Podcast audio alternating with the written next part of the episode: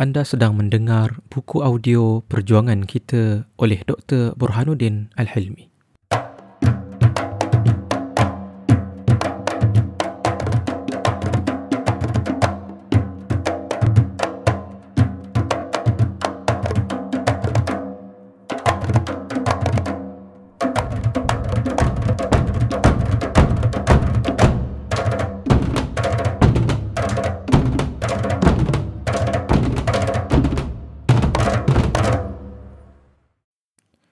Bab 2. Melayu dengan bangsa dagang. Kemakmuran, kebesaran, kemegahan dan keagungan kerajaan Melayu semerbak namanya ke seluruh dunia. Mulai dari saudagar bangsa-bangsa India dan China beribu-ribu tahun yang lalu telah mengadakan perhubungan perniagaan dengan negeri-negeri Melayu. Akhirnya kemewahan, kekayaan, kemakmuran negeri-negeri Melayu tersiarlah bertambah-tambah luas perkhabarannya hingga ke Parsi, Arab, Rom dan Eropah. Maka beransur-ansurlah pula bangsa-bangsa itu datang berniaga ke negeri Melayu dengan kapal dan bahtera mereka yang besar-besar.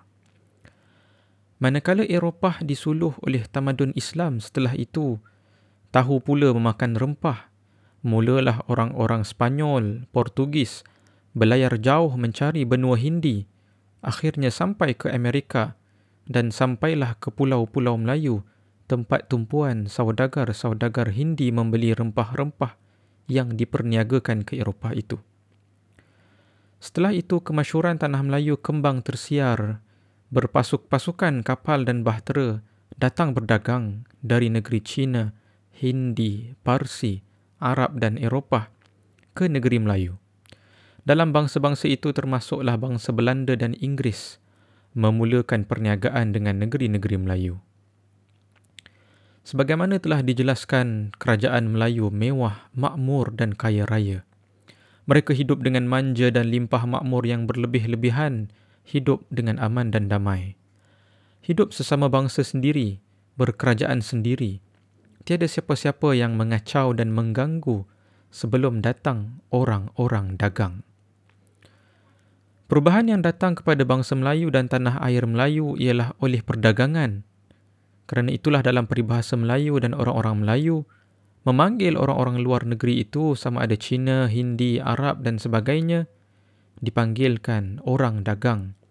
Kerana mereka itu kenal orang-orang itu datang berdagang atau datang dengan perdagangannya.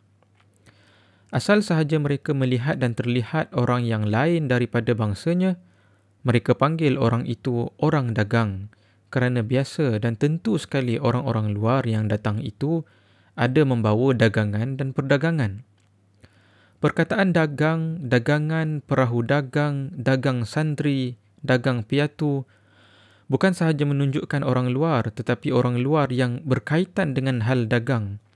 Sedang dalam bahasa Inggeris berlainan balaghahnya atau istilahnya dengan perkataan foreigner dan stranger.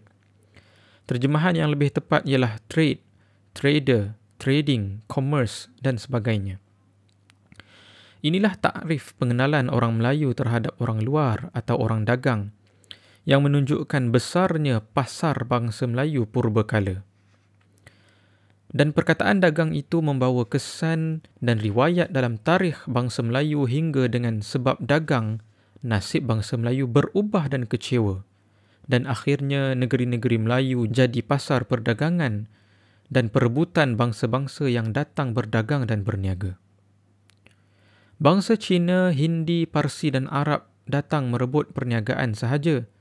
Tetapi bangsa-bangsa Eropah yang datang berniaga dan berdagang itu bukan sahaja merebut perniagaan dan perdagangan hinggakan akhirnya merebut kemerdekaan bangsa dan tanah air Melayu. Dari semenjak tahun 1511 itulah tahun jatuh kerajaan Melayu Melaka. Beransur-ansur sahajalah kemalangan dan nahas seluruh bangsa Melayu di gugusan pulau-pulau Melayu. Dari semenjak itulah mula tenggelam hak dan keadilan putera Melayu dari muka dunia.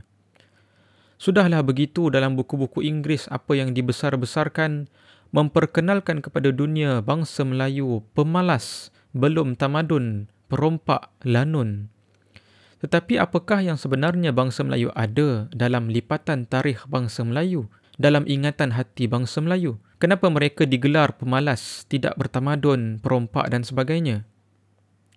Jawabnya tertulis dengan nyata sebelum 1511 dengan terus mata dan tenung ramal laksamana hang tuah ketika melihatkan deritaan yang sedang dan akan ditimpakan ke atas bangsa Melayu.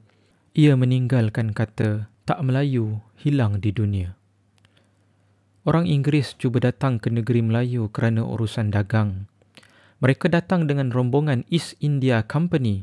Hingga hari ini dalam bahasa Melayu ada perkataan orang company. Dalam seluruh negeri-negeri Melayu jadi rebutan perdagangan di antara Portugis, Belanda dan Inggeris. Maka langkah kapitalis mula menjalar yang akhirnya bertukar dengan imperialis.